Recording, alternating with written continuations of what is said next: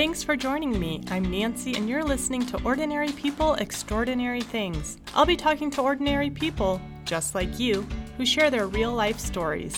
If you find this helpful, please subscribe, leave a kind review, and share. A few weeks ago, I was reminded how powerful asking a question is.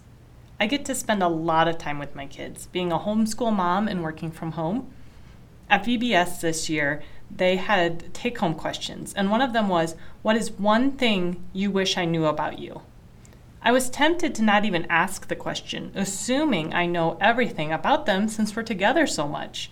But I asked. Rachel said, I wanted to tell you that I'm afraid of the shower curtain being closed and that there's a monster in the tub. I told her I was happy to know that and we could easily leave the shower curtain open.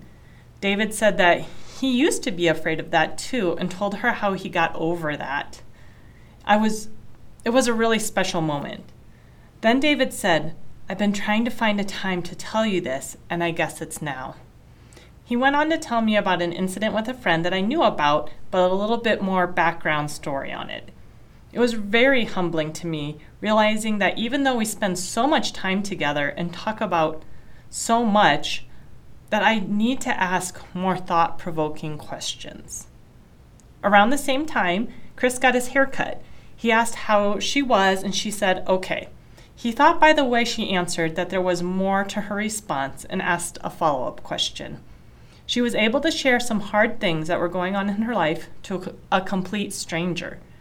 Sometimes people just need to know you care.